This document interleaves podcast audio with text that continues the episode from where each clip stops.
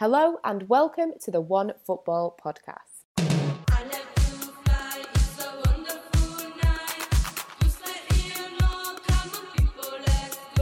So the podcast is back, and I am joined by a Her Football Hubs duo of Drew Diamond. How are things, Drew? Yeah, really good. Thanks for having me again. Pleasure to be here. No worries. And we are joined by Jay Lewis. How are things, Jay? I'm feeling better than a Chelsea women's fan at the moment. Oh, Has he started already? Straight out the block. I know, no messing about, is there? I mean, you, that's a great lead into the Champions League final. We've got to talk about it. Mad, mad game. Drew, what did you make of it? Do you know what? I was blown away. i like I'd said previously that I thought it would be like an even game, but the Barcelona would edge it. But well, like they won it within the first like 20 minutes. No mm. team, men's or women's, throughout the history of the Champions League, has ever come back from 4 0 at half time. Um, so it was over. It, wa- it was already over.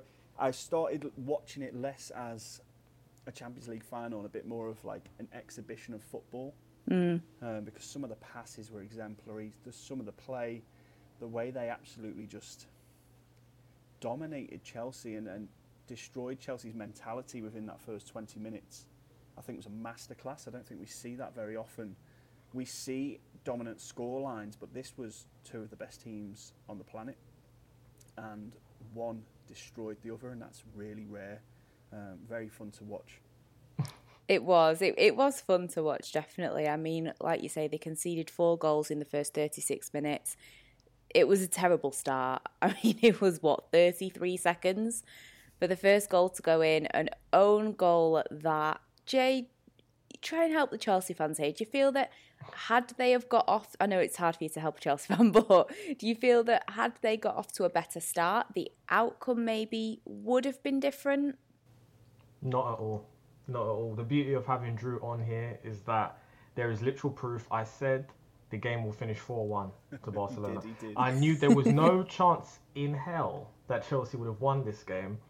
And it's because Barcelona is an amazing team. Mm. At the end of the day, this is no surprise to me. The problem is, it's nice to shut people that always feel like the WSL team's going to win, regardless, just because it's the WSL and we've watched them. But I'd seen what Barcelona did to City. So then I thought City and Chelsea was very even on the 22nd of April. So I was like, I can't see this Chelsea team beating Barcelona. So I thought, and then I saw the starting lineup and I saw Niamh Charles and I saw Jess Carter and I said, okay, my prediction was right. So, nah, I don't feel, I don't feel, even if they didn't concede an own goal in 33 seconds, it just meant that over the game, maybe the 78th minute, the fourth goal would have gone in instead of how it was sped up in the first half. But no, Barcelona was always going to take that W. Yeah, I, I I get where you're coming from with that. I mean, there has been talk that Chelsea's inexperience on the big stage really did show on the night. Um, Drew, would you agree with that? Is that part of where they probably slipped up? I mean, I can see why people would think that, but I wouldn't say it myself. I feel like, may, so I don't think anyone said this yet, but I feel like they put too much weight on actually getting to the final. Yeah. Um, there was a lot of celebrations about being at the final. Um, I'm a big Emma Hayes fan, but she mentioned in a post-match interview after the semi-final, oh, she said, "I've worked my whole life for this moment." Like I feel that It's like we've not won it yet. Hang on. yeah, I feel like that kind of mentality should have been saved. Yeah. Um, you know, don't give any statements when you've won a semi-final because they're either going to trip you up, or it will just it will lure you into a false sense of security that will eventually trip you over, whether it be that final or not. Um, it was being hail, hailed as like a massive accomplishment anyway, just to be there. But we've already mentioned mentality a couple of times on this podcast, but I really do feel like there was a celebration before there should have been. Um, and yeah, it is a massive achievement getting to the final of the Champions League, especially when you're an English club. Um, especially when Emma Hayes has said for, for years and years that's where she wants to be. She wants to be in a Champions League final, but I think she just needs to take that one step further with that squad and say, look, that's not the goal anymore. We did that. We set our, shi- our sights short. The goal now is to win the Champions League because that, at the end of the day, I think was the real goal, um, and they just lost sight of it a bit.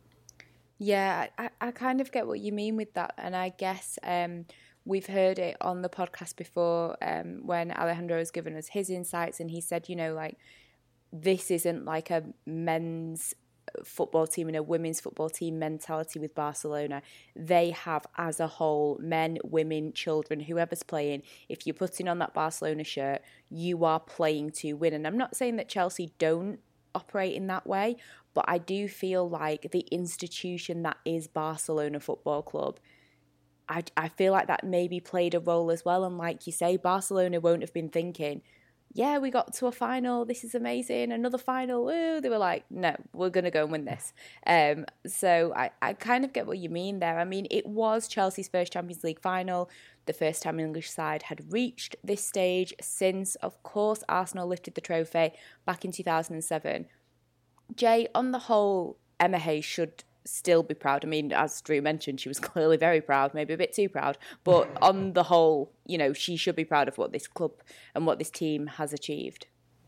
Yeah, massively. I think she should be incredibly proud. She's really shown herself to be one of the great coaches. But I do feel you kind of have to separate the domestic success from the Champions League campaign. Yeah. Because Chelsea did incredible to get to the final. It's not easy to get to a final. However, Chelsea was very much a second leg FC team when it came to the Champions League, and then that kind of makes it look like Emma Hayes is kind of is kind of got it tactically wrong in the first legs, and then it shows in the final you don't really get that second leg to change anything or to really come back from anything. So I think they did incredible, and she did incredible to lead them throughout the season. But I think in the Champions League, it's kind of like their luck finally ran out, and then they met a team that was well drilled and just wouldn't allow them to come back into a game. Mm. But I'll give Emma Hayes her credit because she's still an incredible manager, and if there was 12 Emma Hayeses on the pitch, they would have probably won the Champions League final. I think there wasn't. Unfortunately not. Um, I mean, Barcelona were just absolutely ruthless. It was, you know, an amazing performance from them. They are officially the most successful women's team in Spain. They've got six league titles, seven Copa de la Reinas, one Supercopa de España, now the Champions League. Drew, who was your star player that night? I mean, they all were amazing, but did anyone in particular stand out for you? Yeah, for me it was Bon Bonmati, and I said that um, I think I said that to yourself, James, in the in the old group chat straight after the yeah. game. But she got the third goal in the in the 20th minute. That was the one that killed Chelsea. Um, mm. She just looked a class above. She's Barcelona through and through. She's never played anywhere else. She's got, I think, about 30 caps for Spain. She is a really quality player. If she was in the WSL, everyone would be talking about it all the time in the same ilk as the very top players. Uh, but I think when you're a one club player abroad, you don't kind of get the media hype from the English mainstream media. Um, but Bonmati is and will be one of the best players on the planet.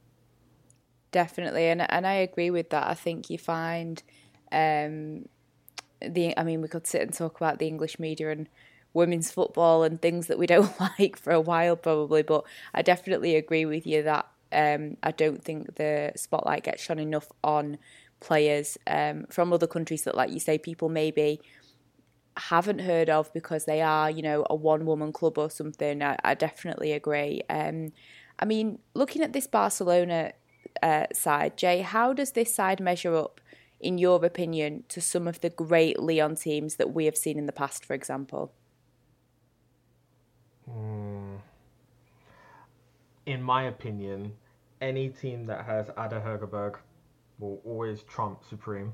Mm. So it's hard to it's hard to not bring up what happened in the final in 2019, but I think that sort of Lyon team was at the peak of their powers, and I feel like if that Lyon team was facing Chelsea, no one would have given Chelsea a hope. Yeah. But I think with this Barcelona team, people there was a lot of Chelsea fans that thought, yeah, we're gonna do this. I think because that Lyon team just they had a great mentality as well, and I feel like because they had so many superstars all over the pitch, I think that sort of team that will, I think, eclipse this Barcelona team. Hmm. Yeah, fair, fair enough. I mean, that's that's your opinion. I definitely can get where you're coming from, especially when you do look back um, you know, at that final. Um, Drew, do you think the fact that this was their second final helped them mentally going into the game? Yeah, absolutely. Yeah, I think it's our trigger word today, but mentality is a huge part of any game.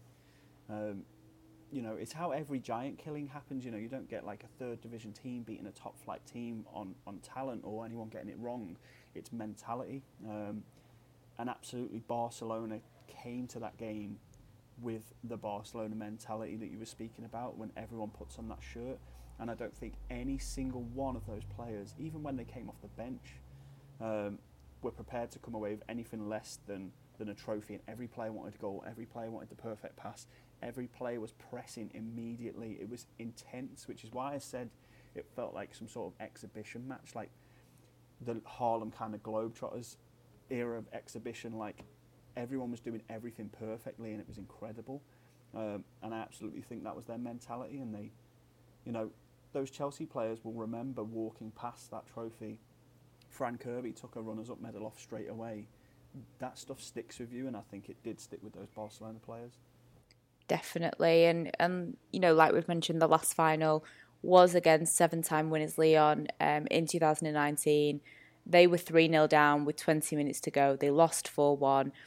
Now, when this game happened, Sam Kerr allegedly tweeted when the game took place, and this is competitive, like throwing a little bit of shade at Barcelona. This has come back to bite her on the behind, unfortunately, as Patricia Guijarro, she commented, I've watched the interview um, that she gave. Um, she kind of hinted at this tweet after the game. And she said, you know, some people feel that in our last final we weren't competitive. Well, are you going to say that this wasn't competitive either? And said that some people had got a taste of their own medicine, shall we say. Um, she wasn't happy. She was not happy. You'd think she'd be happier just winning the Champions League, but no, she wanted to get her point across um, to let Sam Kerr know that she'd seen that tweet. And I've recently revisited the tweet and the amount of people that are commenting, like it's um, it, it, it's pretty bad. Jay, do you think this was maybe a humbling experience for Sam Kerr? yeah, massively. I saw she finally um posted on Instagram and at the end of her post, she said, Congrats to Barca. I don't think she typed that with her own fingers. No. I think there is nothing inside her that wanted to congratulate Barcelona. But sadly, she had to. I think it was a great experience for her. She won't think so, but as a neutral, it was amazing because at the end of the day, after they won the WSL and she got the golden boot, I saw so much slander towards um, Vivianne Miedema. As an Arsenal fan, I'm not having it and to see Kerr in this kind of experience against people that she kind of she kind of embarrassed them when she said that tweet. Mm. And I bet all of them saw it at the time. And they kind of just got together as a team and said we're going to come back we're going to get in the final. It was extra motivation, probably. exactly. So that's what I love. They kept the receipts. You have to yeah, keep the receipts. Of course you, you do. People know. I saw what you said. So therefore, when we beat you, when we destroyed you, we enjoyed every single minute of it because they could have just won. They could have just won, lifted the trophy, gone home. But they said, "No, Kerr. We saw what you said. I hope you enjoy that runners-up medal. I hope it stays around your neck." So incredibly humbling for Kerr, but even more motivation for Kerr now. So now she might be in a final next year, maybe, and she might get her mm. trophy. It's kind of almost giving me like, come dine with me, you've won, Jane, kind of. it's honestly giving me those kind of levels of, of pettiness, which I'm 100% here for. Um, and it was funny because I was talking to um, Alejandro about it, and his dream is to have Sam Kerr at Real Madrid, and he was saying maybe, you know, when it comes to Barcelona and Real Madrid, there's always a little bit of a rivalry. Maybe now that Real Madrid have seen this, and that she's got a little bit of beef with Barcelona, maybe Florentino Perez is going to give her a ring, get her down to Madrid. um, because yeah, I mean, I, I, guess that that would be great. Um, as much as I don't like to see people beefing, um, I feel like when it comes to Barcelona and Real Madrid, you've always got to have a little bit of a rivalry. So who knows? Maybe that will work in a favour, and she'll put on the blue shirt, uh, blue shirt, white shirt, even. Um, but yeah, I mean, a- another question I was thinking uh, for you, Drew. Do you think that for English clubs, the fact that Chelsea got to a final, if anything, it's just going to be like an encouraging inspiration, you know, for the likes of Manchester City that they also have hope of progressing even further next season? Because I mean, this isn't the end of English clubs being in Champions League finals, is it? Well, I mean, it could be a few years again until we see an English. Don't don't give me those negative vibes. what, what, are you doing? I think it's potentially not not to uh, aim this at yourself, um, but I think it's potentially a, a bit of a naive uh, perspective to have to think that England's best clubs are Europe's best clubs. I mean, yeah, we've spoke about legacy clubs previously. You know, I love to talk about it, but for instance, Bayern, Barca, Lyon, PSG, Wolfsburg, Atletico, you, you, you know that if any of them or all of them were in the WSL for one season, like an exhibition year, they'd all stand a chance at winning it. Mm. All of those teams are potentially better than any other English club. And I'm not saying that English clubs won't get to the final again, but it could be a few years. You know, it, there's no given right that an English club will make the way to the final. If Chelsea come up against Barca in the semis or the quarters, they you know they could go. If Man City come up against Lyon or Wolfsburg in the semis or the quarters, they could go. And then it is what it is. Like I'm not saying it won't happen, but it.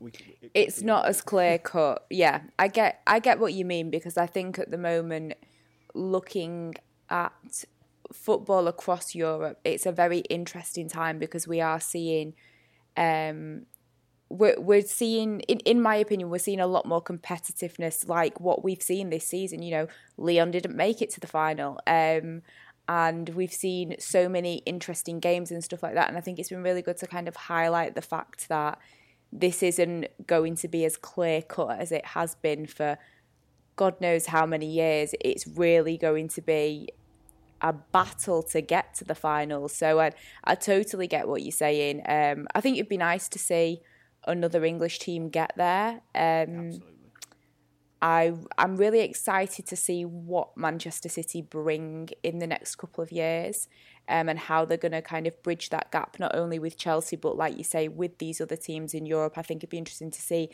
if Atletico Madrid can get themselves back on their A game, and the, I think now there's just so many teams like you say that you, you can't rule out because everyone is upping their game more and more. Um, and it is great to see. I mean, massive congratulations to Barcelona. I'm just saying, I can't remember if you guys were on the podcast, but when we were doing our predictions, I was on the fence about Barcelona. I was umming and ahhing, and there is a podcast somewhere. I may have changed my mind about three different times, but I definitely said that Barcelona would win. Therefore, I am the prediction guru, and that's all I have to say on that. No, I'm only joking. We'll, we'll you Thank you. Yeah, just let me have this one. I'm normally terrible with predictions, so allow me. Um, I mean, we'll head over and have a look at the FA Cup now. Um, you know, there were some big wins. First off, get ready, Jay, because Arsenal got a 9 0 victory against Crystal Palace. Um, there were eight different goal scorers. Did you have a favourite goal? Um, I think maybe Jill Roord's goal. Just mm. because it was a nice way for her to say goodbye. Nothing better than saying goodbye to everyone than leave, leaving and scoring a goal. Um, the goal was pretty much standard, but it was nice to see everyone's reaction because everyone kind of ran to her like, "Oh, I'm gonna miss seeing you still score goals." And also, I liked Viv's goal because she did a nice little diving header. But when she got up, she looked furious that she scored. So always does. so yeah, that was those were probably my favourite too. Yeah. Um, I mean, it was a great way to mark the manager's final game in charge. Um, Drew, looking at life after Joe Montemurro, does the future look bright for this Arsenal team? I mean, I wouldn't say that just yet. I think it's safe to presume that the future is bright for Arsenal. Um, historically, mm. that's what's that's what we've learned about Arsenal. That you know they're always an attacking team that are, that are up there, but you know they need to they need to get a manager locked in. If they've you know, if it's confirmed that they've got Iwabuchi as well, that's a great start. She's one of the world's best players. Mm. Um, but at this stage, I think they just they need to get their business done first. Tie down players like Mace, Wubben-Moy, even even Williams, um, and just tie down that talent. Start building. Give the fans something to cheer about. Because at the minute, all I'm seeing on Twitter and hearing from friends is, oh, another another sad day at Arsenal. Someone's leaving, or there's another rumor. Or, True. And um, yeah, if Iwabuchi's done, announce it. Give the fans something to be happy about. You know, it, there's rumours Mace might be leaving. Give her a new contract. Give Williams a bumper contract. Give give everyone a fancy new shirt number. Like, mm. let's get some good news flowing, um, and get the positivity building for Arsenal again. Because let let's face it, we don't know what business they're going to do yet, but they will be up there next season. They always are. Um, and and yeah, it will be a positive season from them. It's going to be a, re- a rebuilding process. I don't think anyone's expecting them to go and win the league next season. Uh, but they need to be as close to that as possible next season, and then, you know, give themselves something to build from under a new era. Hmm. Are, you, are you nervous about the uh, the next season, Jay, or are you feeling confident, or are you stressing? How are you feeling? It's going to be a dark season. I oh wow! Okay. oh no, it's going to be dark. Um, okay. because the thing is, everything's so up in the air. I, I'm not sure Leah Williamson is staying because um, I felt the best time for her to announce a contract extension was the same time as Katie McCabe. Yeah. All I've heard is bad news since Katie McCabe said that she's staying. so it leads me to think that. Also, I heard reports, might not be true, that Leah was crying at the end of the FA Cup game. That's not a good that. sign. Um, We've gone Inspector Cluedo on this, haven't we? you, you, have to because we're not. We're not. This is the problem. We're not hearing news. Like Drew said, if you don't tell us what's going on, we're just going to speculate. Yeah. So we still don't know who the manager is going to be. That's mm. amazing. So we don't know about signings. I think even if we get different signings, the team's going to look very different. So that team's going to need to gel. This team already knew each other and still didn't have a great season. So imagine a team that needs to gel. I think we'll probably finish fifth, sixth next season. Wow. If we don't bring in, we need we need superstar names like Iwabuchi of that caliber. We can't replace big names with lesser names. So I don't, I don't know. I don't know. I just hope. I'll still support Arsenal regardless, but that's good to know. that's a bit worried. I won't, I won't, leave. I won't leave, but like, yeah, I'm ready for dark times. You even sound sad, man. It breaks. I know. I'm sad. I'm sad this is like, yeah, I've I'm not feeling great. Like, I, I need some positive vibes here. I mean, one other question I wanted to ask you as an Arsenal fan is, uh, dare I ask it? I'm a bit scared, but do do you have a manager that's top of your list, or are you just like just announce somebody so I can rest easy that we've actually got someone? At first, I wanted Jayne Ludlow. Mm. Then I thought about it. Carla Ward's left. Carla Ward's left Birmingham she wasn't she wasn't getting the flowers that she deserved. Mm. So I was thinking, if you bring her to Arsenal, where things are a bit more, I don't know how things are going to be after the players leave, but I think she's a manager. If you put her in a better position, she could do well. And to be honest, Joe left. I wanted Joe to leave. He's gone. So now I just I don't mind who the manager is. I just want them to be announced immediately. Okay, immediately, you know. Start. It's just about a fresh start. Okay, well, I'll get on the phone to Arsenal and say immediately we need a name. if we don't get a name, there's going to be trouble. Um, I mean, we'll, we'll move on from Arsenal now because we're going down a very dark road. Um, the cup holders, Manchester City, they progressed. They beat West Ham, West, West Ham even 5 1. Um, they were then um, obviously able to secure the win thanks to substitutes bench, which included USA internationals Rose Lavelle, Sam Mewis, who both scored. Both players are returning to the United States, respectively, to OL Reign and North Carolina Courage. Um, Jay, what have you made of their time in England? Are you sad to see them go, or? I'm incredibly sad to see them go. It is so... something else you're sad about, Uncle. Oh no, it's just a sad pod for me, but it's it's two different. They had two different times. Sam Mewis was incredible. I think City should have gave her like a four year contract if they could. Should have broke the bank for her. She was an incredible player. She gave City something that I think they were missing in terms of just an attacking midfielder that would just score goals. I think you have Keira Walsh that really dictates play, but I think it was incredible to have someone like Sam Mewis constantly chipping in with goals and they're going to miss that massively. They misused Rose Lavelle. How can you have a World Cup winner, a recent World Cup winner? It's not like she did it like 12 years ago and she's not that same person. this is very recent, and you've just decided, you know what, she can hold bench. She should not be holding bench. I was really sad that Arsenal even tried to inquire and say, you know what, we'll let you start, but that's up to Gareth Taylor. I'm I'm not the manager. He is. So I'm happy that Rose will actually get appreciated where she goes next. I think Sam Mewis left because of that Barcelona game. I think she realised mm, this isn't this isn't for me. I need to be. It's not my vibe. I need to be in a situation where we're more likely to win, other than not. And I think that kind of scared her off. Hmm. And to be honest, I don't think they took it as serious as other players do in terms of being in the WSL, because there was WSL games and Sam Mewis went for training camp for the US team. So it's like, I think they kind of knew that this was a one season thing, no matter hmm. how it went. Yeah. So sad to see them go, but we move. Hmm. Fair enough.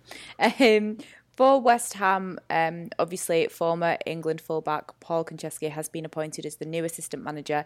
He's been working with the Hammers Academy since 2017 and has been helping to coach the women's side since Olli Harder took over as manager at the turn of the year. Um, Drew, since West Ham managed to avoid relegation, what are your expectations for next season and what do you make of, of his appointment? Um, firstly, on, on Paul, I think it's um, an ambitious appointment. Um, it's always nice to see high profile names coming in, it always attracts new fans, that's always a positive. Yeah. Um, I had to actually research to see if, if you'd made a typo. I'm amazed Paul played for England. I'm not going to lie. I don't, Mm. I know. don't have any actual memory of that. um, but yeah, no. Let's face it. He played at the very top level of men's football, um, and that's that's invaluable experience that can be passed on. Um, West Ham are a good side. I think they have to let this manager settle, put his stamp on the team, and you know, mould it to what he needs and what what he wants to play with. They definitely have weak areas, but I think they acknowledge that, and especially bringing in someone with a, a defensive background like Paul um, kind of shows they acknowledge that as well. I think that's something he'll try to pass on to the team. Um, but yeah, I, I, I think they're going to be involved in a relegation battle again. I don't think that's where they want to be. Um, but I mean, they had players like Kenza Dali, who, who's a really, really top quality player, um, and I don't think they were using her correctly. And obviously, she's she's played under two different managers for the club now. The season probably didn't go how she expected or how a lot of the players expected, but there are positives there. Um, they just need to they just need to dig them out and find more, um, which I think they're perfectly capable of. But yeah, it could be a difficult season again for them.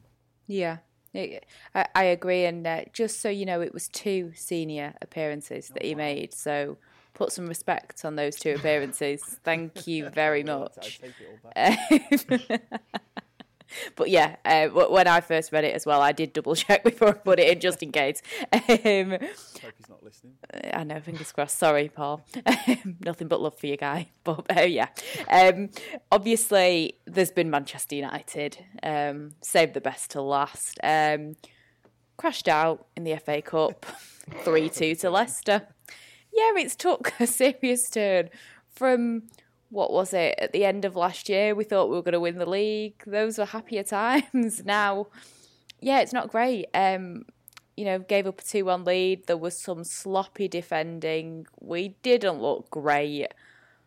I'm so over it. I mean, Jay, do you think that it was an amalgamation of not getting Champions League football, Casey Stoney's departure, it being the end of the season, they were just not good enough on the day, they were as fed up as I am? What do you think it was? No, I just think I. I like United doing bad. Like, it's great to see. Really? But I think, I, don't, I think United. It, was- it was injuries as well. It was injuries. Let's, It's not the same without Tobin Heath, as United have Yeah. um, I think there's just they don't have a mentality at United. I don't think there's anything that scares teams about United. So therefore, it's anyone's game. It's not like we're gonna face United. They're gonna. Do you think that's because they don't have the history in the women's game? Or what do you think that why do you think that is? I just I'm not sh- I'm not sure. I think maybe it's how no, I think it's after United lost to Liverpool in the Conti Cup. I Yeah. hmm, United look a bit suspect.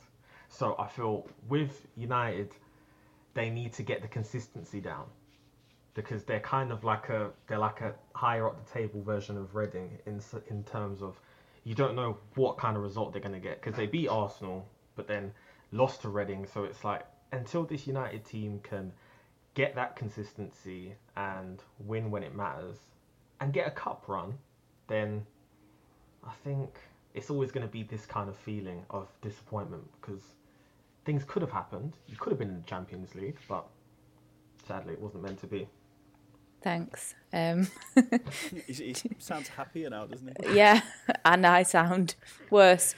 Um, obviously, it was a big win for Leicester. Um, I'm just completely deflecting. Um, they, of course, will be in the Women's Super League next season. Drew, are you looking forward to seeing what they'll bring to the table? Absolutely. Um, both myself and James are close to a few of the players at Leicester, so we're probably slightly biased here. But mm. I can't wait for them to show themselves off. Um, we tweeted from her football hub the other day. Um, this is your last warning. Remember the name Shannon O'Brien. But it's not even just players like Shannon. There's Tash Flint. There's Plumptre at the back. They've got Kirstie Levell, who's a fantastic keeper. She got the Golden Glove while she shared it in the Championship this season. They're, they're already a WSL quality side. They don't have a lot to do in the transfer market, and I don't think they will do a lot in the transfer market. Um, but they, they're going to be a really great team. It'll either go one way or the other, um, and they'll either struggle with with confidence and mentality and see themselves as a team that's come up, or they'll really go for it and they'll do they'll do exactly what Tottenham and Manchester United did in their first seasons up and just go, okay, let's see how high we can get. We know we can beat these teams. Why are we scared? Mm. Um, and I guess we'll find out, but it's really going to be exciting. Um, Morgan is, is an experienced manager. He's been there a long time. Um, and I think when he comes up, he might actually be third longest serving manager in the WSL. Obviously, he's not done that at WSL level, but he knows that club inside out. And um, I think he knows exactly what that team needs, where their weak areas are. He'll strengthen that. And onwards and upwards for them, I think. Definitely. Um, I mean, I'll I'll mention this about Manchester United before I firmly close the book on my club. Um, you know, Casey Stoney, of course, will be departing from Manchester United. We heard the news last week. Myself and Alejandro reacted to it and had a bit of a chat about it. But um, just for you, Jay and Drew, if you want to chip in as well, feel free. But what is your reaction to her departure? And you know, the reasons allegedly behind why she's departing and, you know, where United kind of go from here, really. I'll let go. I'll let Drew go first because he's gonna say the most realistic. You're just gonna be a United hater, is what you're trying yeah, to say. Okay, yeah, so cool. I'll let Drew go first. Okay. so yeah, I. United have to go strong here. They need a big name. Um, they need to attract someone like Jean-Luc Vasseur or someone like yeah. that, and and really put their foot down and say, no, look, this we're not accepting. This is the end of the project because the, the, Manchester United owners have done that before and given up on the on the project. Mm. They cannot do that now. They will be held accountable. Fans will burst in that stadium again, and and tear the pitch apart, and rightly so. This women's team needs backing. What they've done is incredible. They've brought in huge players, and I think when you were asking James earlier about why teams don't fear Manchester United and what that stems from. I think it's the backing. Yeah. I feel like the players aren't backed by their owners, and, and that affects your ability to back yourself. Um, it's more of a kind of an underdog scene and an underdog feel um, when you're in that situation. Um, very similar to, to, to Birmingham, you know, the players were banded together and they were, they were ready to fight, but they weren't fighting to win the league. If if they'd been capable of winning the league and they've been in that situation, it would negatively affect them. It gives you that underdog mentality. And I think that's what Manchester United have had. Um, I've said to you before, Angelina, that I don't think it's a valid excuse that the, the club is young or the team is young because yeah. we've got World Cup winners, we've got you know senior internationals, people like Jackie Groenen in the middle of the park. Um, that there's experience there. You you can't say that they're young, and that's why. I I do feel like it stems from that backing. And especially if it's got to the point where the manager says, okay, I know I need to leave to make a statement, then it was probably a lot worse than we're all thinking. Yeah. I, I agree, definitely. Um, I think the whole thing with the training facilities because from what I read, obviously they were training. Um, I think more at Leigh Sports Village, which obviously the the stadium that they play at at Leigh Sports Village is actually a rugby pitch. Um, which you know nothing wrong if you've got to do what you've got to do, but if you're a club like Manchester United and your women's team, and yeah, the under twenty ones as well, but even still, you know th- these people are, are playing on a rugby pitch. I'm I'm not happy about it to be honest. You know that's not not okay. And then apparently they did make the move to Carrington. It didn't they were having to fit themselves around the men, which is a complete and utter joke. Um, and things have just got to a point, you know, like say, where she's she's decided to walk away. And I just think that I think the fact that I think it was Ed Woodward that spoke and said, I can't remember what the exact words were that he used, but something about the the backing or something, as if to allude to the fact that, that you know we we've backed this team as and kind of almost hinting towards like monetary like version of backing them and it's kind of like that's not what that, yeah. yeah it's not about that ed but you know my opinions on ed woodward will um you know remain you know quiet on this podcast but yeah um i think for me as a as a united fan it's just another letdown one of many letdowns across the board at this club at the moment um but go on jay i'm ready to hear your united hate um, I just think Casey Stoney was on Instagram and then she saw Lauren James in London, and I think that was kind of the final straw. Yeah. and Lauren James obviously wasn't answering her messages, and then she realised, hmm. And then the whole Chelsea and Lauren James on the kit thing, I think that could really trigger someone. And then she messaged Tobin, how about next year? And she was like, ah, I've already booked my plane. So I think at the end of the day, I think Casey Stoney knew it was only going to get worse next year because uh, fourth this year with Tobin Heath, Lauren James. If those two aren't there next year and Christen Press not there next year, I think it will be a lot harder for the team. And the team already had their battles off the pitch. Mm. So I think, yeah, Casey Stoney just said this is just a step too far for me. Yeah, but fair enough. I mean, that wasn't as bad as I was expecting, so thank you. I like how you played that scenario out in your head, though. Um, that's something that I would do as well. Um, now, of course, um, the last eight of the FA Cup will compete in September. The final will not be taking place until December. Drew, what are you making of this decision? I'm not impressed. I mean, yeah, it's it's it's strange. I think, I mean, I haven't double checked this, but I'm pretty sure the final is on like the anniversary of the women's football ban being lifted. Um, so I think they've done it to, you know, make a kind of ceremonial. Try and make amends for what they did all those years ago. Sorry, here's the final. Yeah, exactly. um, but yeah, that, I mean that's not that's not cutting it with me. It's, it's mm. a lovely lovely thought, but um, yeah, it's not ideal. It's not ideal for the players. It's very strange as well, obviously, where um, clubs are trying to manage players at the minute, especially you know what women's football like is with with transfers. You know, players move a lot. It's always one year contracts, that kind of thing, and there's mm. players that are like wanting to move. And there's FA Cup fixtures at the minute. Do I want to be cup tied? Am I cup tied? Well, if I join a team that's still in the FA Cup, if we win it, I don't even get a medal. I can't join in. Um, so yeah, there needs to be some dispensation, I think, with with transfers and people being allowed to play. Um, yeah, strange, strange decision. I mean, just just get it done. Yeah, exactly. I, I couldn't imagine as a player being so psyched up for winning an FA Cup and being like, yeah, but you're not going to play again for it till September. It's like, oh, right, okay. I'll just forget about it till then, shall I? Yeah, not not great. Um, I mean, our final um, topic that we'll talk about um, before we get to our uh, hot topic for this week, which is a brilliant interview that I did with Crystal Palace's Amber Stobbs. But before that, we're going to talk about the Scottish Women's Premier League. Um, we've spoken about it on the podcast a few weeks ago when the league returned after being postponed for three months, um, obviously because of COVID.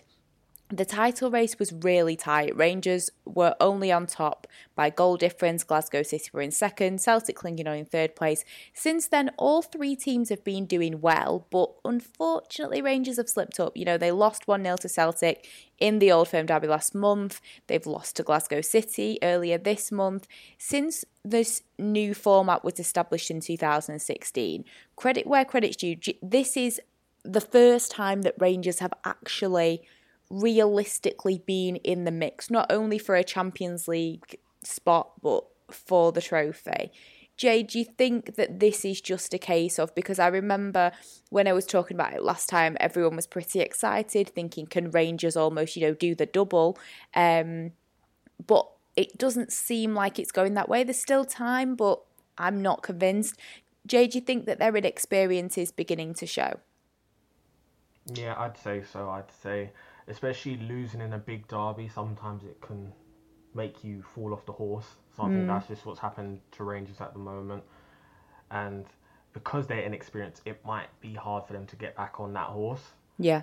So I'd say it would. It really just depends on. I think sometimes you just need to have a quick in-team meeting and just find out where things are going wrong. And I think if they do that, then they should be able to get through the other side. Mm, yeah, f- fingers crossed. Um, and of course, this year we're going to see two teams qualify for the Champions League. At the moment, like I say, it's Glasgow City and Rangers. Drew, how exciting is it that we're going to be seeing more teams in this competition? Yeah, incredibly exciting. And I'm absolutely buzzing to be talking about the, the Scottish game. Um, just a little plug here. We, we have a, um, like a dedicated column to Scottish women's football. Um, one of our incredible journalists, Courtney McKenzie, uh, runs that for us. Um, so I actually know loads about women's Scottish football now just through listening to her. Yeah. Um, but yeah, Glasgow City have an amazing history in the Champions League. Um, you know, they've reached quarterfinals. They've they've played massive teams. It's about time some other Scottish clubs got to kind of like add to that legacy mm. for Scot for Scottish football. Um, you know, there's some fantastic talent in that league. Lizzie Arnott at Rangers, Jacynta Galabadaarachchi at Celtic, and players like that deserve European nights. Um, and yeah, so you know we talk about the disappointment of Rangers, but there there's something to fight for, even if it's starting to feel like the the league's falling away from them. Mm, definitely. I mean, getting that second spot will be absolutely massive. Um, and yeah, I'm I'm really excited. I guess as a neutral, Celtic or Rangers, whoever gets it, it's going to be exciting. Um, I mean, Celtic are only behind Rangers by one point. There are some midweek games, um, but there is another Old Firm derby taking place at the weekend. Jay, who is winning this one for you? Mm, I think experience wins sometimes in derbies because it's a very emotional moment, mm. especially derbies. So I'm going to go with Celtic because I think Rangers fell off the horse and might not be able to get back up in time. Yeah, I know what you mean. I think it could. I mean, hopefully Rangers will will surprise me because I like to be surprised. But yeah, I was kind of edging towards Celtic as well. Um, but I mean, talking about Rangers, Drew, you mentioned her a, second ago, Lizzie. Since the league has started up again, she's managed ten goals. She's been incredible. Is she a name that should be um, considered for the Olympics? I mean, I think she could have scored 40, and I don't think she'd get a look in at the Olympics. Do you think? Um, yeah, I think it's the sad truth of it. They've, you know, Team GB is they've got a new manager in. I say new manager. It's not like it's a club that holds a manager. You know what I mean? Mm. Um, in Hege Riise, she's got a very small amount of time to kind of pick that team, and I can't see her driving up to Rangers to scout yeah. in there and pick some players. And I do think that that squad will be picked purely on reputation and who has a high reputation is performing. I don't think anyone that's not kind of got that elite tag mm. attached to them is going to get a look in, even if she, you know, scored six goals a game and just looked at a, a class above. That it's sad. It is. I, I don't think it can happen.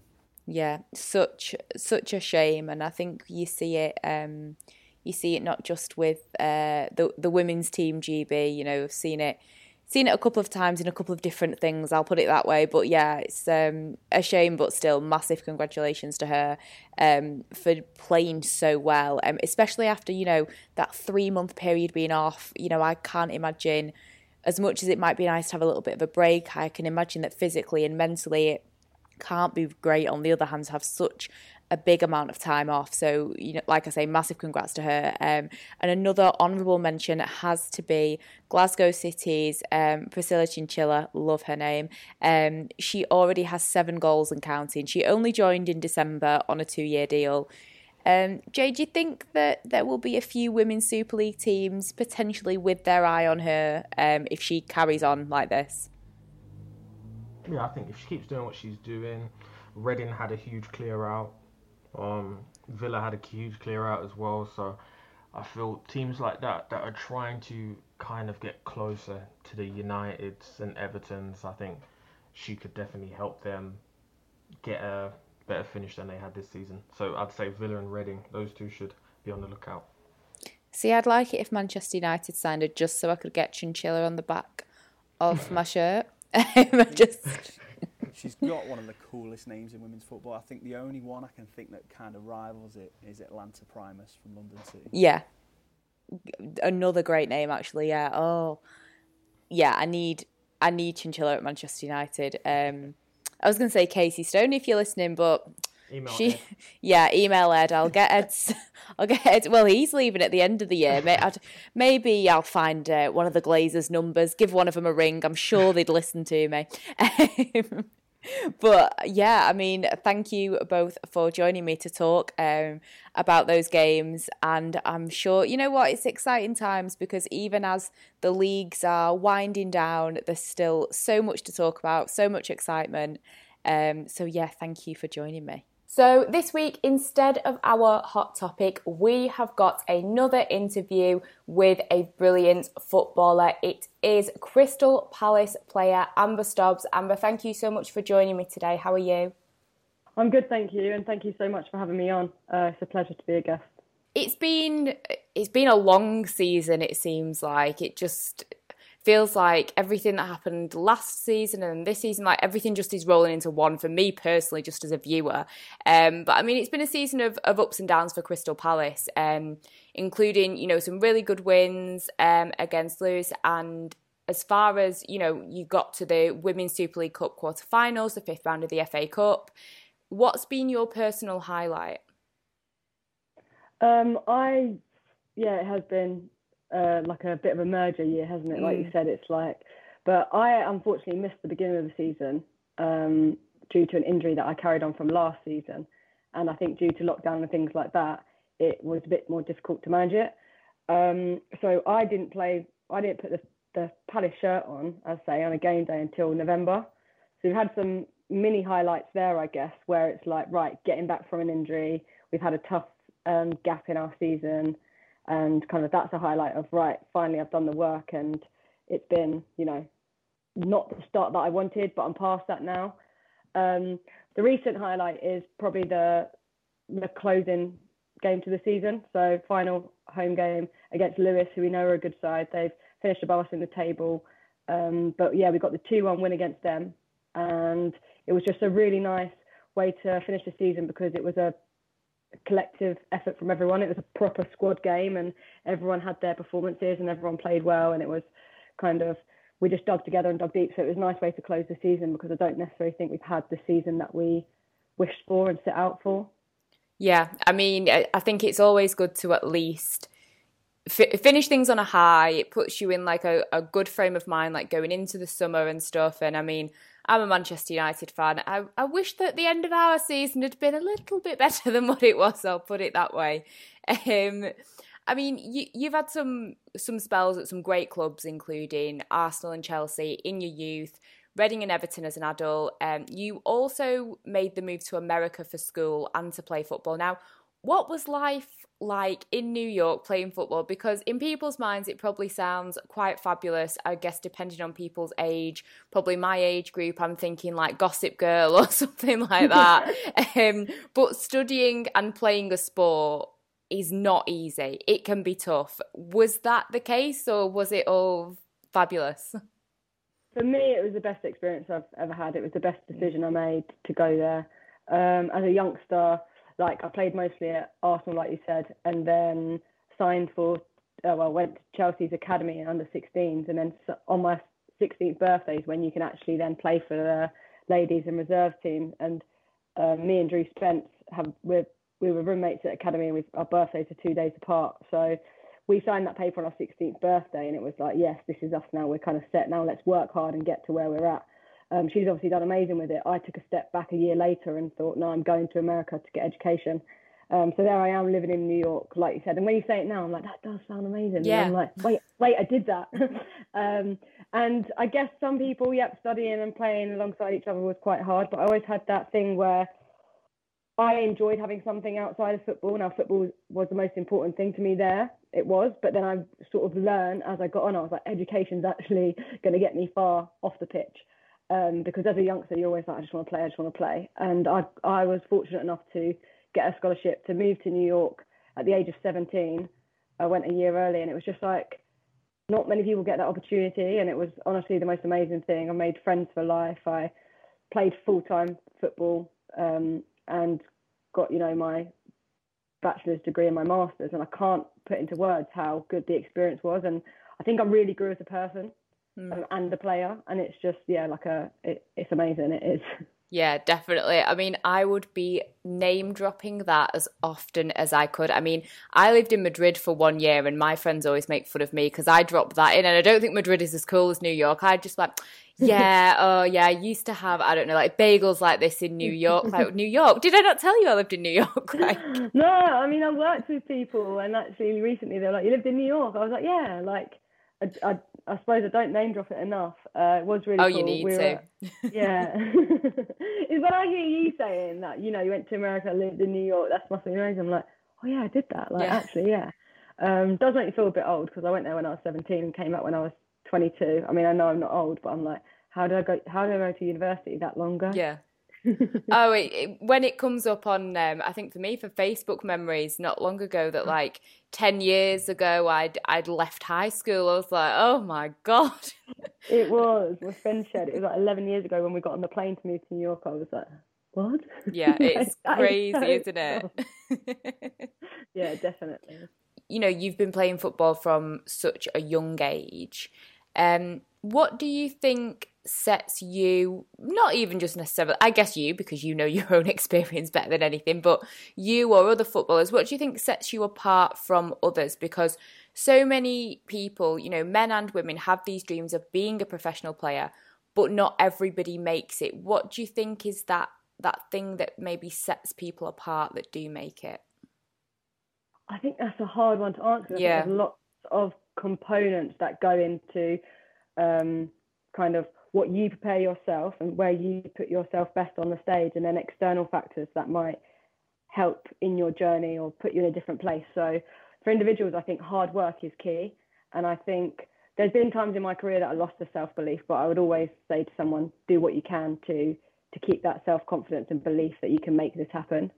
Because yeah. if you're going to go into anything half hearted, then the results most likely won't sway your way. Yeah. Um, so it's something about putting yourself as an individual in the best place you can to excel in what you want to perform in. When that mm. goes across everything. So when I say though, I was I was of this mindset at Arsenal under 10s because I, I went to Arsenal when I was um, under nines. Mm. My first girl team ever was uh, Crystal Palace at the age of seven. Mm. Now the way that the game's kind of been, if we're talking about my story, the way that the game's were then is Crystal Palace had an under 12 team. They didn't have anything below that. Yeah.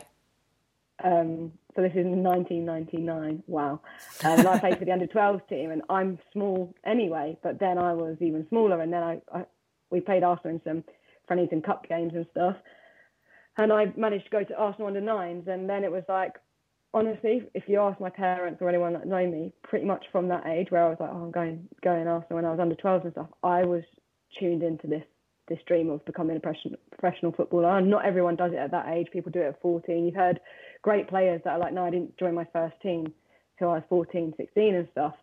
I had this mindset when I was younger because I had the role models like Kelly Smith, Rachel Yankey. and at Arsenal we were they some of them uh, would take our sessions. We'd be ball girls for them, so we were fortunate enough to be close to our role models. And I think I switched onto that and was like, you know, that's what I want to do. Yeah but I'm talking about every step in my life from then and I think sometimes it's definitely um, worked against me, but every step was like, no, I want to make it pro. So things like when my parents were like, should we get a takeaway and stuff? I was like, no, absolutely not. You know, it's mm. Thursday or Friday, and I'm like, I have a game on. I was 12. I was like, I have a game on Sunday. Like, I need to fuel my body correctly. Yeah. I think they were just like, yeah, we understand. But I think probably when I left the room, they were like, is this our child? What's going on? 12 year old, yeah. So I was very in tune to that. Going to America was a massive part of it. I want to play full time football as, as, early as I can, which was 17. Mm. Um, I then even I did psychology as a degree, but for my master I did sports science, and I kind of that opportunity came up. But I was like, if I know how to do the strength and conditioning and the sports science, surely that's going to help me in my career. So that mm. was uh, in my football career. So that's how far like I kind of took it. But I think different things work for different people, but I don't think you can argue the fact that, hard work will get you places. Yeah, definitely. I, I agree, and I think that's true in any. Um, in any field, really. I mean, you, you mentioned there a couple of uh, of Arsenal legends. Um, what team did you support or do you support? Um, and were there any other players that you looked up to? So I support Newcastle. Okay. Um, my my dad's a Geordie. Right. So um, kind of had the had the choice, but um, I was just in love with Newcastle, and and Alan Shearer was like you know my idol and things yeah. like that. But I think I was fortunate enough to be playing at Arsenal, and I would have said, which doesn't make sense, but I would have said as a as a, a young player, I did follow Arsenal a lot, mm. um, and especially the women's team. That makes sense. But I mean, yeah. like to, you know, when someone says like I support this men's team and this women's team, it's a bit mm. like, huh? So um, there's different clubs and stuff. But yeah, I think I'm a Newcastle fan. Um, it was my first game um, Aston Villa at St James's Park. It was just like my middle name is Keegan, by the way. There you go. 1992, Kevin Keegan was manager, so um, I'm a Newcastle fan. But growing up, it was you know very much I was close to Arsenal ladies, women, mm. and um, and yeah, those people. I also spent had a bit of time at um, Fulham as well. So um, like Rachel Yankey went from one to the other, and I think it was similar time to I did. So I was like, what? Like, We're the same. yeah, no, I was like, oh, I'm following her footsteps. I'm making it. I was like ten. Um, but yeah, they just it was just really nice to be around the role models from both. You know, like because sometimes when you do speak to people, their role models are predominantly males because of that's what they've been exposed to. Um, and you know, when te- when games aren't televised, when I was young, if I wasn't getting the opportunity to go to the live games for Arsenal um, then then how would I be that exposed to them? Mm. Uh, whereas now it's a lot different, and you can see it. And I, I run, you know, a, a girls football company and hire girls in the in the warm ups and stuff. Like, who are your role models? And they're and they're coming from both male and female role models, and it's just a different world to grow up to play in. So it's a lot nicer definitely it is it's it's great to it's great to hear that of course you know you've spoken you, you, mentioned it before you've spoken very i think bravely very openly very honestly about your own experiences dealing with your mental health that i just wanted to touch on um and for, for the listeners who don't know, you've spoken about how when you made the move to Reading in 2015, which was your first UK club in your senior career, correct me if I'm wrong, um, yep. things weren't exactly how you had pictured them to be, especially with you talking now about how when you were, you know, so young and you were so focused on achieving this dream, how did you come to terms with the idea that it wasn't necessarily the same in reality? Being completely honest, I don't know when I came to terms with it. Yeah. I think it's been a long time coming to terms with it. Um, so it's not, you know, oh, at the end of the year that I was at Reading, it was like I, as my article kind of alludes to, and as as I made it clear that this is something that I still live with, this yeah. um, mental health, and like you said, with for the people that are listening that don't know who I am and stuff, I shared my story about my experiences in anxiety and depression. Now, I had them before I signed my first professional contract. Um, I just think that year, for personal family reasons and things that went on, we lost someone really close to us and mm. things like that. But also, like you said, having this dream and being so driven towards it, and it wasn't naively. I thought, you know, eh, all the stress is going to go away when I sign that contract and I go out to the training pitch. I'm going to be the player that I want to be, mm. um, and I'm going to be here. And, and I didn't have the confidence that I thought I would have. It wasn't a, oh, you've signed for Reading, now you're going to play every minute and things like that. It was the way that football works, and I think it was a bit of a harsh lesson. Um, of the realities of football when it does become your job, and obviously you try as much as you can to love it, but it's so different when you have something that is now something that is a passion and a hobby f- forever now beca- become your job because yeah. like i said and when you asked about um, university experience i think it helped me having studying alongside playing football because let's say you had a bad training session or it didn't go the way you can it's like well, i've got to get ready and go to class and then you're in class you might think about it every now and then that training session but you've got a training session the next day and you've got other things in life goals that you need to get onto i think when i signed for reading it wasn't necessarily like oh, I'm not playing, so it's rubbish. But it's like I lived in a player's house, and and you go to training with your um, housemates that become your friends, and then you come home, and then your environment all the time is football. Yeah. And if you don't have a good session, you I I didn't. There's people that do it. Of course, there's a lot of players now that study alongside playing, but I that year was like I am just playing. I'm concentrating on playing, and what actually happened is it consumes me. Mm. Um, obviously that that doesn't need to be a negative thing if you can manage it, but I didn't. Um, I should have got help with my mental health before that year, and mm. it football consumed me. Um, I think my mental health kind of consumed me, and that's because of me. I'm not here saying my experiences made this happen or, or sort of I'm a victim to you know football and things like that. It's because I didn't have the things in place and I didn't I hadn't learned those lessons before. And although it sounds quite arrogant, up until then, um, except for when I made an appearance for Chelsea women's team. The teams that I was in, I, I played and I didn't sit on the bench. So yeah. for that that drive and that dream, and then I, I signed my contract. Think this is it, and then I'm sitting on the bench, which I think now in hindsight that's completely normal and acceptable, and you have a lot to work on when you're kind of a newcomer to the league and stuff. But at the time, it was beating myself up. Yeah. Um, so I think I learned, and I took a eight month gap away from football um, not that long ago, and I kind of reassessed things and did a lot of work myself and learned that like, yes, I'm Amber, that's a footballer, but my footballing ability and my stats and what's kind of being shared out there of you know I've played this game, I've not played that game. That doesn't define me as a person. Mm-hmm. I'm a person off the pitch. Yeah. And it wasn't other people defining me as that. It was me defining me as a footballer. And you know, Angelina will think more of me if I played this weekend and score a goal as yeah. a person. Yeah. Than if I didn't um, because that that was my mindset, and I've learned that that's not true. Uh, mm. We're people, and and there's a lot more to us than just playing football. Um, and yeah. Mm. definitely, I, I agree with that, and I think people will be able to relate to that. Um, not just necessarily playing a sport. I mean, you've also spoken about how you you kept things to yourself for a while. You know, six years you spoke up. You didn't really speak up until your time at Everton and West Ham, um, and when you made the move to Charlton Athletic, you kind of went back into that. Um, I guess what what I would imagine is kind of more like a, a, comfort zone because if you're you've gone so many years not speaking about something, it's quite easy to slip back into that that kind of habit, I guess. And you weren't necessarily talking about how you were feeling or what you were going through again. Um, eventually, obviously, you did talk again about it. Can you explain how important the people on that journey were for you? You know, you've mentioned in your interviews, you know, James Marr at Charlton, Andy Spence at Everton. Um, I've interviewed Andy myself, so I know you know what a nice guy he is um you know alongside other people in your personal and professional life how important was it to have these people around you during this time?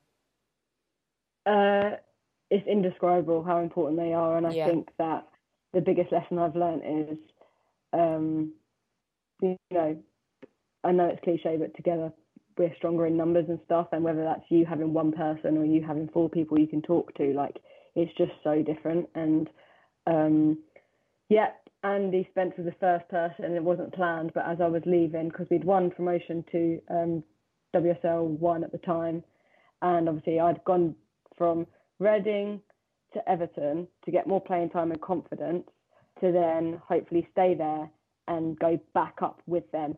And it happened. We had I had an 18 month contract, and it happened faster because of um, I think it was Notts County folded. Yeah in the top league. So it wasn't, you know, I've got the 18 month journey that I've, I'd set out for. It was, it was six months. And then I thought that I thought by moving there I'd get a fresh start and all this would go away. This thing that I've spoken about quite a lot, this one day theory with my mental health that like, you know, one day I'll play well and this will all go. One day I wake up and it'll disappear. Mm. Um, so I kind of used the Everton thing as like, I'm going to move to Everton it's all going to go away. And it didn't. And it got um, a little bit worse. And when I went to speak to him about next season's plans, because I was still in my contract and, and it was something that we, we knew I was staying, I just act like not accidentally. I just uh, honestly, when I say I shared, I got forced to because I was so bad and I'd shared with a friend and they'd talked to me about their experiences. I shared with another friend and then thought, do you know what? I went to the meeting anyway, was nervous because I thought I haven't played as much or in my position as I would have wanted to in um, WSL 2 with Everton. Now we're going up again. And I was like, where do I fit in the plan? Yeah. I basically said that to him, and he's like, look, you know, um, we're, we're, like, your contract continues. Like, yeah. we love having you here and stuff like that. And then I just broke down. Mm. And, uh, that was the first, and it wasn't planned the first time I said to someone, and probably even said the words outside, like I've got mental health um, problems and stuff like that. Mm. And I had gone to a counsellor, but um, that was really important. And that that reaction in that meeting, and it was just like so raw and just like because it was not that anything's not raw if it's planned, but you know it was it was not planned and it was uh, it was like what I didn't even know what I was saying or yeah it was, it was, coming out of your mouth yeah, and you're like oh my god I'm yeah. talking about this. Yeah. Yeah so that was different and he encouraged me to tell my next team and said look honestly it's not going to be frowned upon. Um, kind of it's the best way to deal with these things. I'm here if you need me. Um, the club will still be here and if you do take a break from football and you want to come back into training you can. What do you want to do? And then the West Ham opportunity came up and it was uh, thirdly working with the club um, as a job as well, and it was in London. So I thought stability wise, that's probably the best. And I spoke to Everton about that, and they said they supported me fully and said we completely understand. Mm. So Andy came round when I was moving out my Everton house and said, "Look, are you going to tell West Ham?" And I said, "I don't know." And he, and he said, I, I, w- "I understand it's hard, but you know it is an option, and mm. and it could be a good idea." So I went to West Ham and, and kind of told them definitely minimised what I was telling them. Mm. Look, have good days and bad days. I'd struggle with mental health, and before, and I didn't go into any detail. Um, West Ham won promotion, or, or you know, at Clyde, and they went up to WSL one as well, and I was like, cool. Yeah. I honestly, it's a dream, isn't it? Because I could have. You were kind of like a good luck charm, almost. no, no. I could have stayed at Everton, and then I would have been back in WSL one. But I just knew, hand on heart, I wasn't ready, and I couldn't yeah. face another year like Reading. Mm. Um, and I got in a little bit of a comfort zone at West Ham with mildly sharing. And then during the leaving period, there was a bit of like ums and ahs and like, uh, for a, a, certain reason, I just thought when I went, went to Charlton, I was like, I'm not going to share again. Yeah. Um, and I think I was like, let's try not sharing this mm. year because I shared last year and I felt a bit better, but yeah. Um, and it's also a very draining process for you to have to share this, you know, yeah. repeatedly, to have to go through this, to have the fears that people have and, and I've I can definitely relate to maybe having these fears, but you you sit back and you think I shouldn't have had those fears, but you do fear about how people are going to respond, what their reactions may be, how you're going to feel afterwards, etc. So I can imagine it's I, I almost don't blame you for having that that concept of you know what I'm not going to share this time because it's it's a lot for you. Yeah, definitely, and I think having the clubs one year apart, you know, one season apart, it's a bit different. Because like, well, I shared with Everton. There's been one season. I shared with West Ham. Now I'm going to share yeah. with Charlton. And I think you, like you're saying, if I stayed at one club, maybe it's like we've learned that relationship now, and it's, yeah. it's just a normal kind of thing. Um, but yeah, I went to Charlton and didn't share, and to no surprise, probably for not sharing, it was one of the worst seasons uh, mentally. Yeah. But a good season on the pitch. You know, I played most of the 90 minutes. I was playing a new position, right wing back. I was performing, um, confident. We were we third in the championship. We finished that year, so like mm. it was a good on on pitch season on the outside. However, on the inside, it was another one of those. This is the worst I've felt. Yeah. Um, until, like you said, James Mars clocked it and he's quite persistent, but um, kind of just kept saying like, "Are you sure you're okay? You're sure you're okay?" And um, he was like, "I can tell you're not.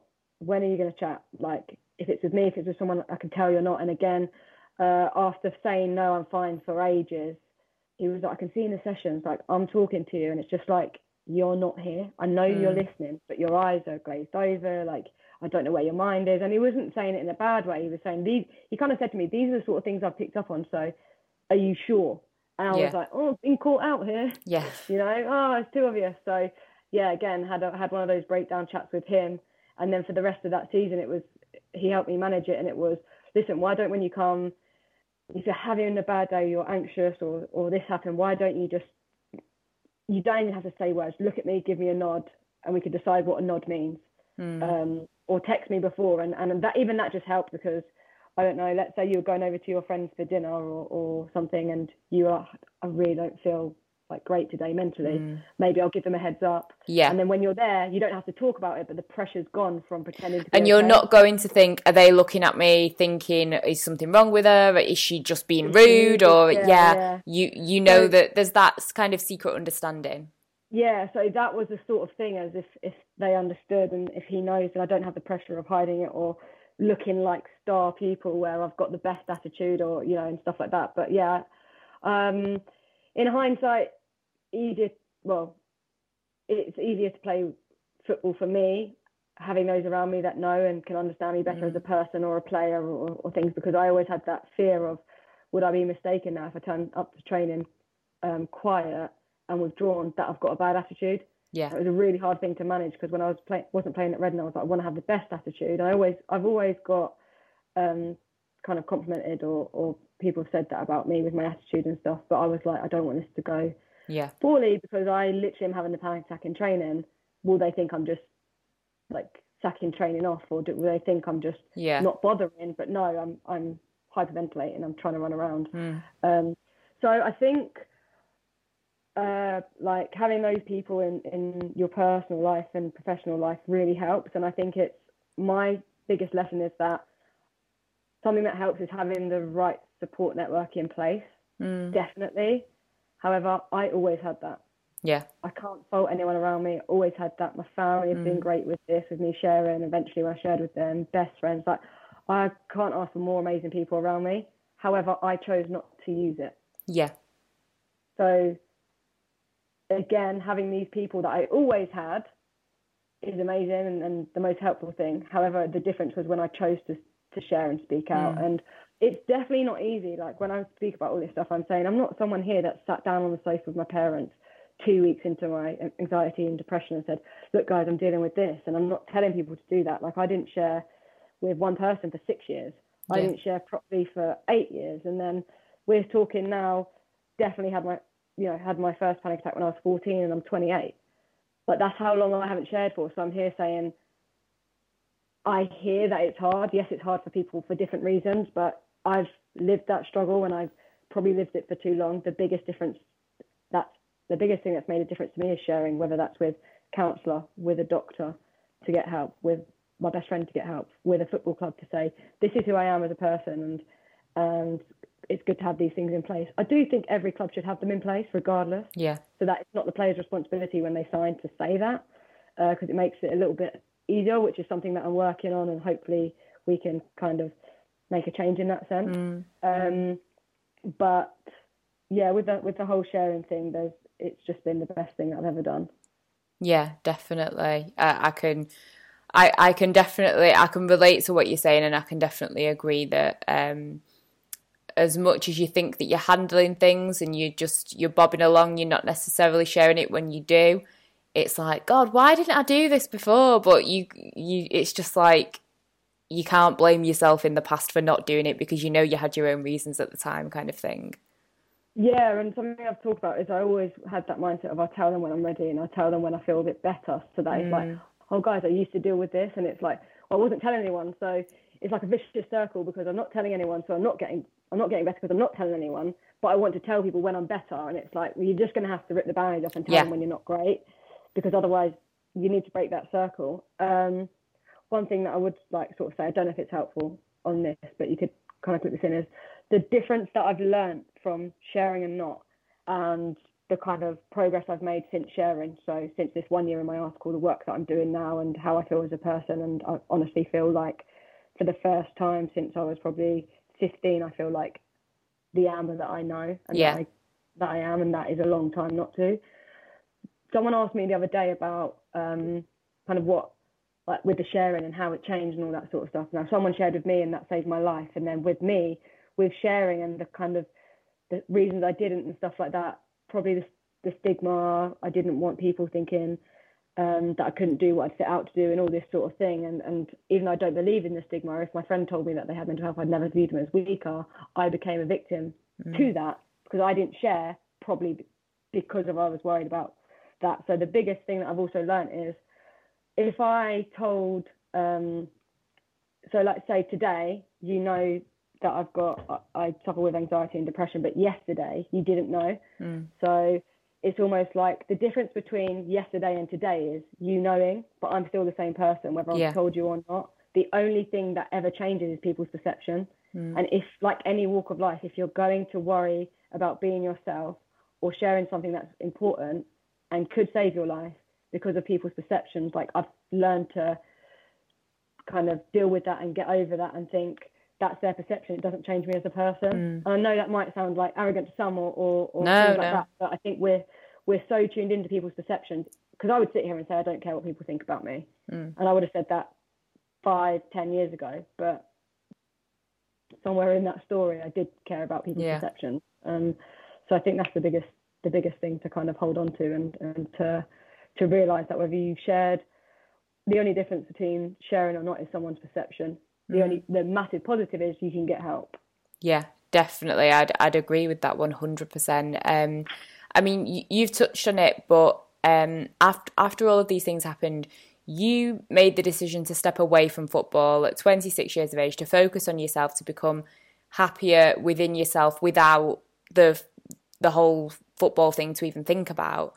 Um, obviously now you have signed for Crystal Palace. How was the time away from the sport? And how did you make that decision to return and how have how's it been since you've returned? Yeah, so time away from the sport came because I was at a point of just I honestly don't know. When I mm. say like a, I thought I would, had gone past the point of return, I thought this is now worse than it's ever been, and I'm on this downward spiral, and I have no way to get out. And I sort of thought, you know, I've done years of doctors, counsellors, self-help books, like session, just everything. I kind of was like, I've tried everything. The one thing I hadn't done is stepped away from football. Mm. And I knew at the time that the pressure that I was piling on myself and my thought process with football and all that sort of thing, like, what happens if I took that away? Yeah. Would I become, would I have more time to deal with myself? Would all the stress just go away and things like that? So it was a really hard decision. I honestly didn't want to. And I remember the last game, I was really emotional and it was, I got taken off at like seven, 70 or 80 minutes and I was in like pieces and I just thought, how is that my last game ever? Um, obviously, I'm smiling saying it now because I'm back playing, so it sounds quite dramatic. But honestly, I felt like my hands were forced because of how unhealthy I was. Um, not forced by anyone else, like you know, forced Yeah. by my health. Um, and I just needed to strip back to to the basics and and start doing the things like eating right, sleeping, looking after yourself. Like because it, really, I I can't explain how how bad it was, um, and how how much I'd lost the the looking after myself and things like that. So I just made that decision because I was desperate for something to change after so many years of, of no change in things. Um, and it did make, make the biggest change. And it was another really good decision that I didn't want to make at the time, but I look back now, I think best thing I could have done. And it's not to sit here and say that anyone struggling should take a break from what they're doing. It's because I lost sight of all the things I should be doing alongside playing. So the self care, the looking after yourself, the living a little bit outside of your sport, outside of your job as well, and just things like that. I'd lost all of that, um, and and I was in like a dark place. So I took a break, and I I took um, I continued with my counselling. I looked at kind of where I was at, where I used to be, and and kind of just really like just stripped everything back and moved home and started enjoying life as a person, not a football player, and started Yeah. thinking about me as a person, not a football player, not a statistic, not a shirt number, not my performances. And that's the biggest learning. I actually had a really good time away from sports and thought, do you know what? I'm now Amber can play football Yeah. um, and enjoy life as a person. And it's dark. It's, it's dark and sad that I thought any other, you know, otherwise in the beginning. Um, I took counselling and level two skills course because I, I want to become a trained counsellor to help people. Uh, I did that in the gap. I wouldn't have been able to do that with with football.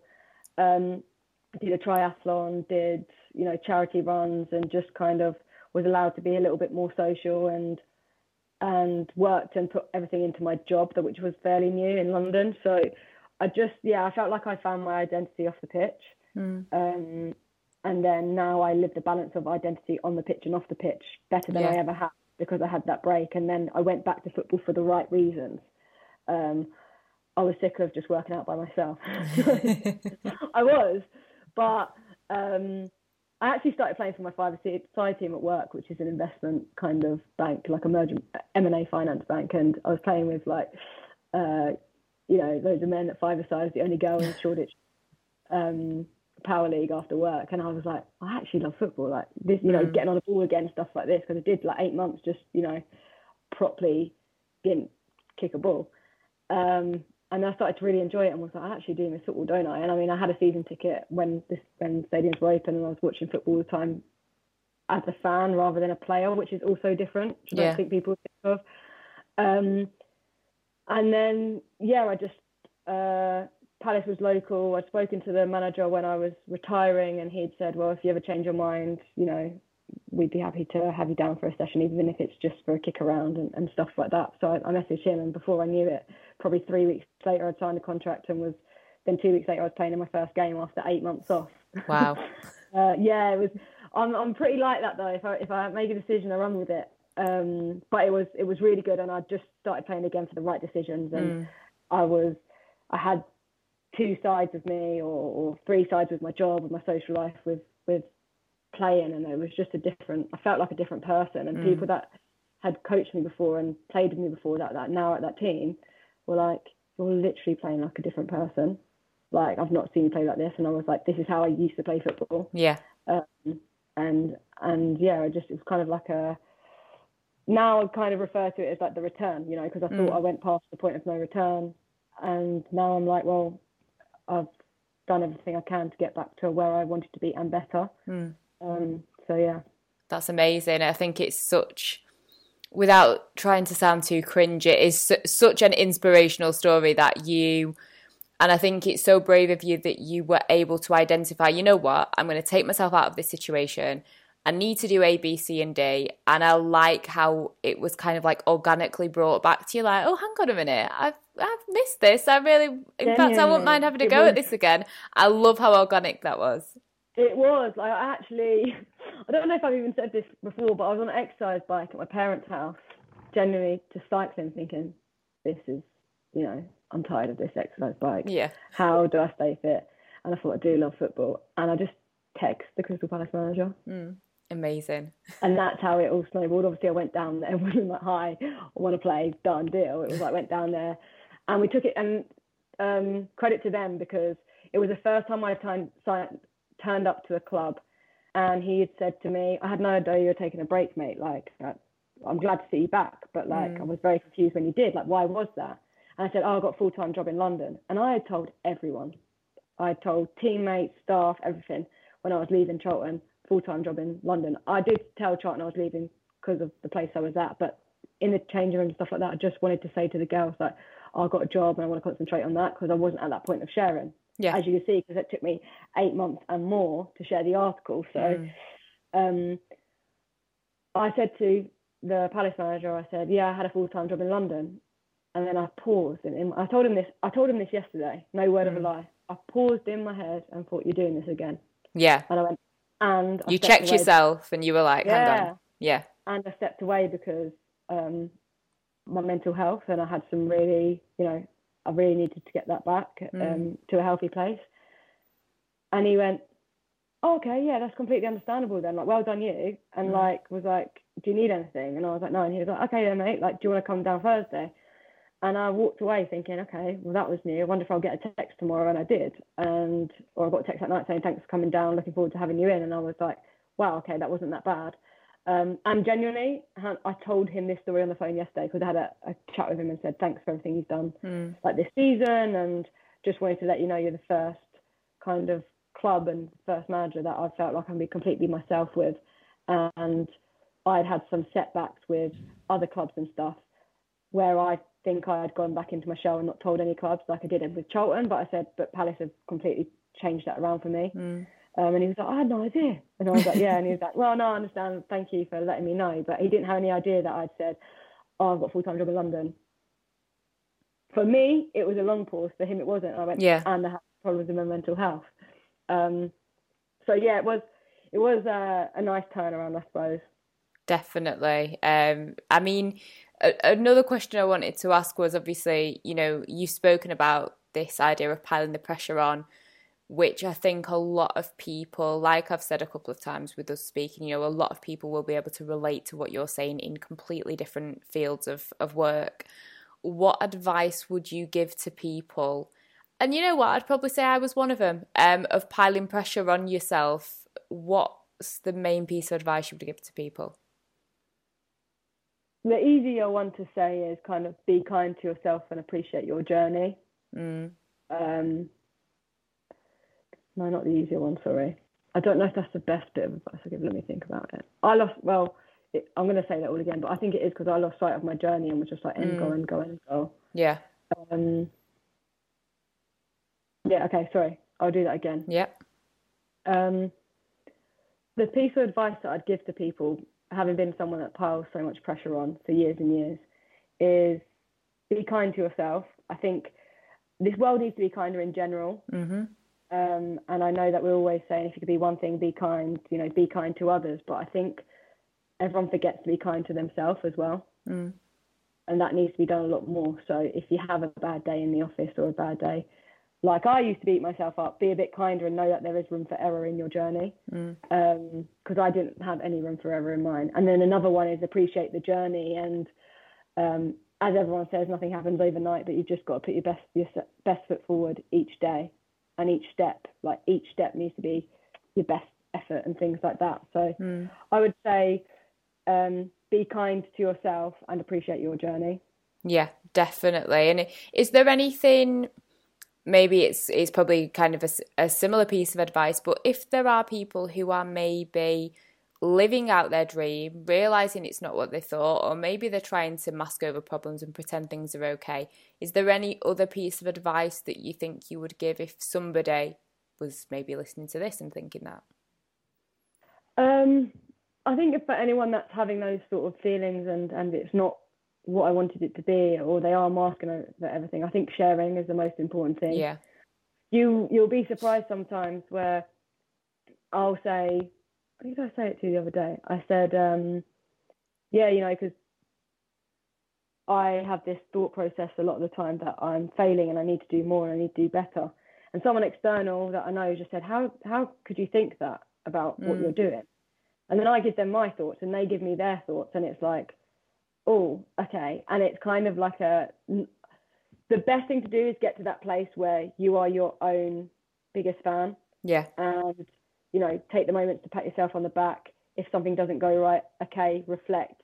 Then reflect for a certain amount of time, leave it. Next step's going to be a good one. Yeah. You know, things like that.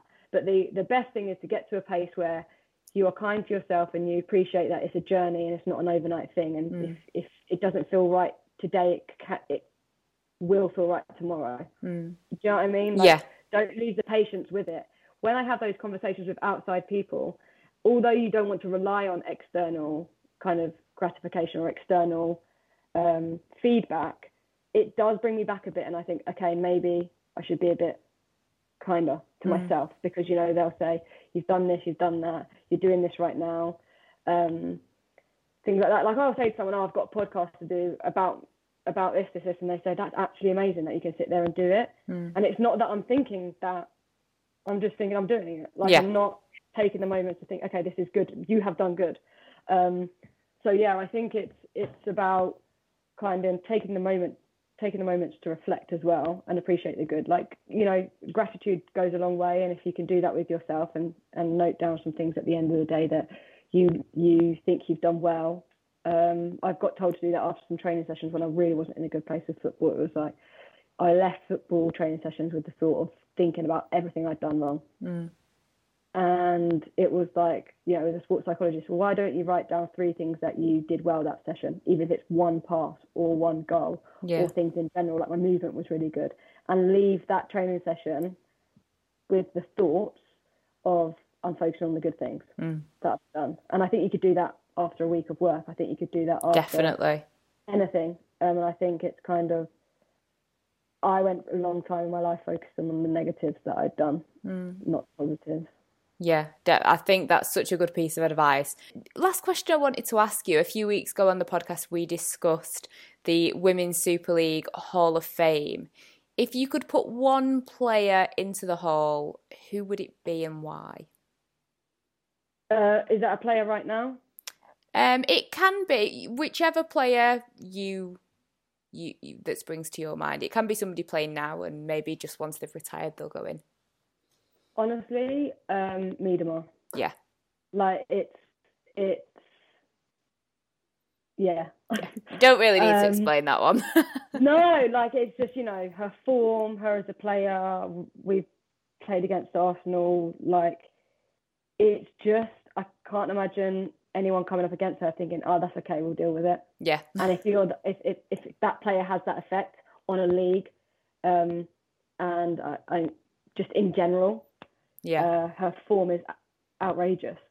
I know it You know, is. even statistically wise, because sometimes you have a good player that well, you know they're a good player and they don't have the stats and stuff. She's just absolutely smashing po- both out the park. Mm. Um, and it is sort of that thing is I think she's everyone's nightmare to play against. Yeah. Which is exactly why she should be in the Hall of Fame.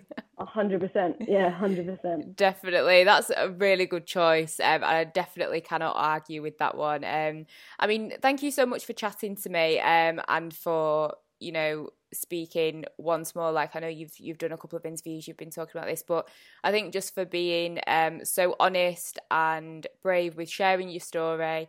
Um, and I really I've, I mean, just me talking to you, it's definitely helped me, and hopefully, it's helped um, anybody that's listening. And it's been great to get an insight into your story, and um, hopefully, you get a bit of a break. But we'll we'll see, you know, what the what will come in the future for you as well. Yeah, definitely. Honestly, thank you so much for um, having me on as a guest, and thanks to everyone that's listened. Um, it's just a it's a pleasure, and and I just hope to continue to do more things like this and to help people. And um, thank you again for giving me the platform to do so. So that is everything for today's One Football Women's Football podcast. As always, a massive thanks to my guests, to Drew and Jay from Her Football Hub, and of course to the brilliant Amber Stobbs. As always, if you guys want to get in touch, it is podcast at onefootball.com. And don't forget to head to the likes of Spotify, SoundCloud, Apple Music, etc. to listen to more from the One Football podcast.